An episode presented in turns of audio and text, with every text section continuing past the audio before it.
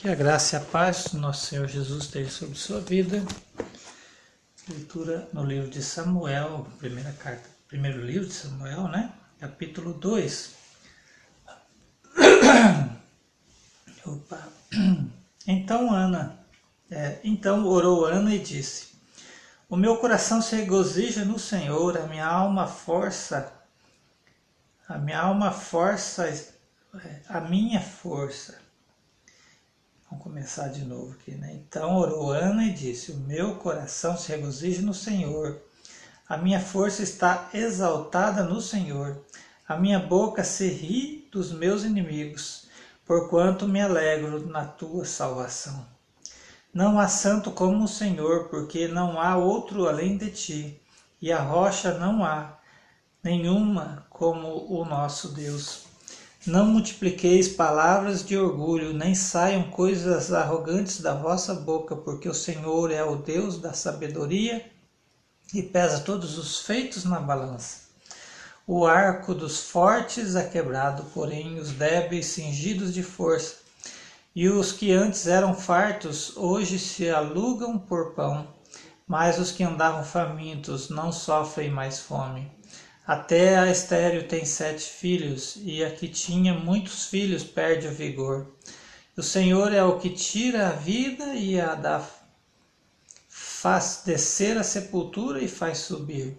O Senhor empobrece e enriquece, abaixa e também exalta, levanta o pobre do pó, e desde o monturo exalta o necessitado, para o fazer assentar entre os príncipes para fazer herdar o trono da glória, porque o Senhor não do, é, do Senhor são as colunas da terra, e assentou sobre elas o mundo. Ele guarda os pés dos seus santos, porém os perversos emudecem nas trevas da morte, porque o homem não prevalece pela força. Os que contendem com o Senhor são quebrantados. Dos céus troveja contra eles, o Senhor julga extremidades da terra dá força a seu rei e exalta o poder do seu ungido. Então Eucana foi-se a Ramá, a sua casa, porém o menino ficou servindo ao Senhor perante o sacerdote Eli. Eram, porém, os filhos de Eli filhos de Belial. Não se importavam com o Senhor, pois o costume daqueles sacerdotes com o povo era que, oferecendo alguém sacrifício, Vinha o moço do sacerdote, estando-se cozendo a carne, com um garfo de três dentes na mão, e metia na cadeira, ou na panela, ou no tacho, ou na marmita, e tudo quanto o garfo tirava o sacerdote tomava para si. Assim se fazia a todo Israel que ia ali, a Siló, ali a Siló. E também é, também, antes de se queimar a gordura, vinha o moço do sacerdote e dizia ao homem que o sacrificava: Dá essa carne para assar o sacerdote, porque não aceitará de ti carne cozida, senão crua. Se o ofertante lhe respondia: Queime-se primeiro a gordura e depois tomarás quanto quiseres, então ele dizia: Não, porém has de matar agora, se não tomá-la-ei à força. Era, pois, muito grande o pecado destes moços perante o Senhor, porquanto eles desprezavam a oferta do Senhor. Samuel ministrava perante o Senhor, sendo ainda menino, vestido de uma estola sacerdotal de linho.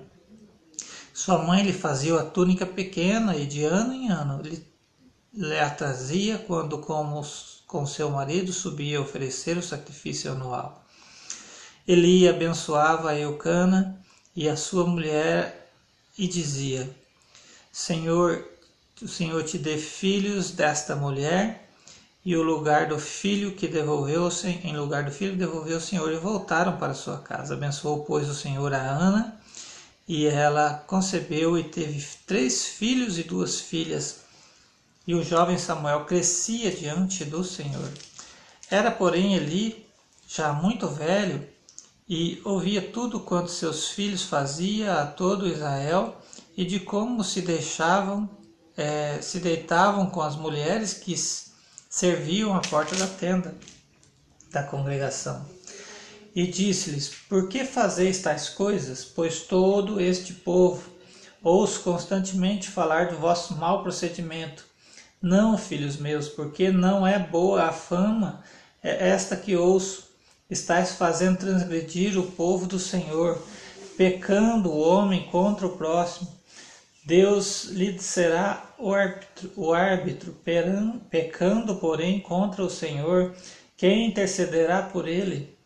Entretanto, não ouviram a voz de seu pai, porque o Senhor os queria matar. Mas o jovem Samuel crescia em estatura no favor do Senhor e dos homens.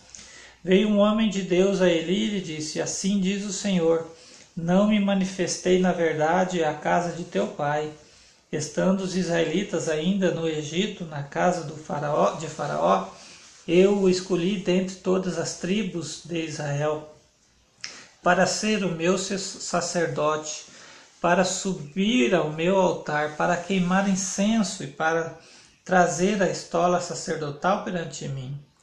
E dei à casa de teu pai todas as ofertas queimadas dos filhos de Israel, porque pisais aos pés os meus sacrifícios